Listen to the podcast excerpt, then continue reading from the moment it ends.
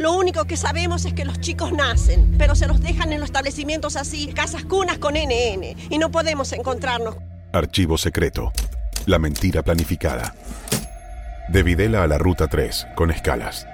Pruebas en carpeta 6, Bibliorato 259. Telam presenta en este episodio el contenido de una de las ocho carpetas con información nunca antes develada sobre la campaña de propaganda y contrainformación en el perpetrada por la última dictadura cívico-militar. El objetivo era contrarrestar así las denuncias por violaciones a los derechos humanos.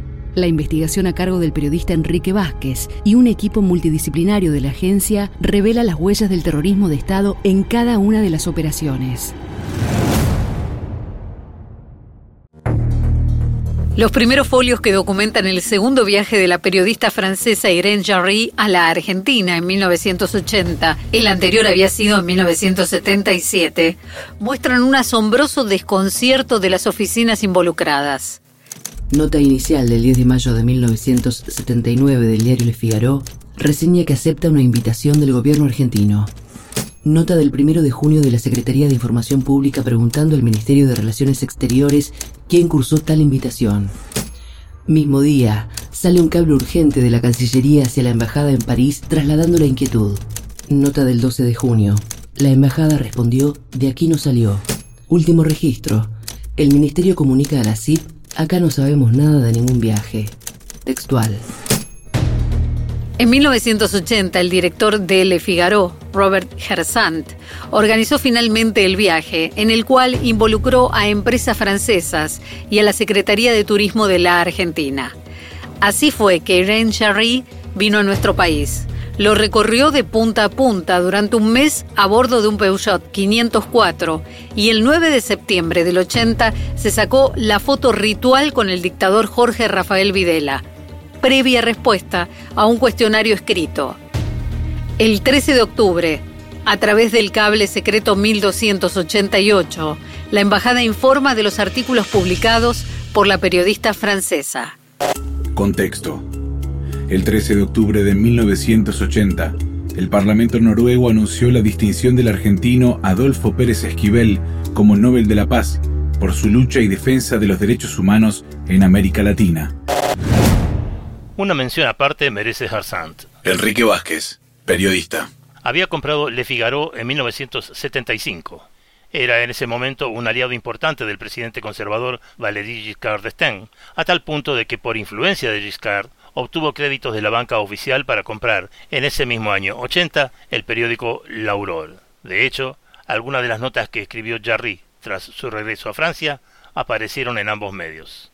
Seducido por la comunicación desde el colegio secundario, Hersant había colaborado en su juventud con el periódico antisemita Opilori y durante la Segunda Guerra Mundial integró los equipos juveniles del gobierno colaboracionista de Vichy.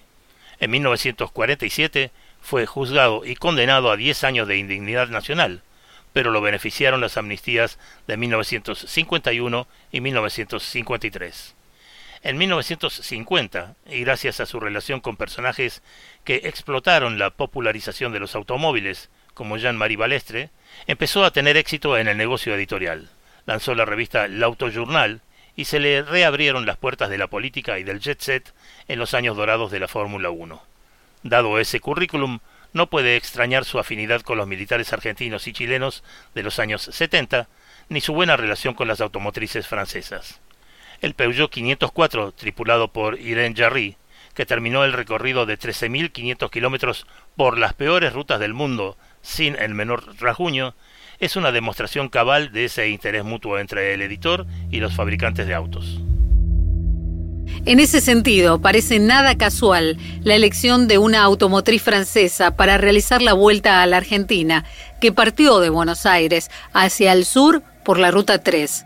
Llegó hasta Río Gallegos y luego ascendió por la cordillera desde el Calafate hasta La Puna. De ahí a las cataratas, para bajar de vuelta a Buenos Aires por el litoral. En el recorrido, la periodista francesa Irene Jarry decidió tomarse una foto a la vera de la incipiente represa Yacyretá, momento en el cual la constructora Dumes, de origen galo, pujaba por tener una participación en la empresa. A su regreso a Francia, Jarry publica dos notas. una entrevista al dictador Jorge Rafael Videla y un artículo sobre el tour realizado en la Argentina. Una reseña que al leerla, aún en profundidad, no aporta mayores datos que los ya conocidos por aquel entonces en el mundo. Los folios de las carpetas halladas indican que fueron cientos de biblioratos confeccionados que aún no vieron la luz y que quizá nunca se logran encontrar. Pero existieron, como dan testimonio los documentos que presentamos en este podcast. Archivo secreto. La mentira planificada. Telam Digital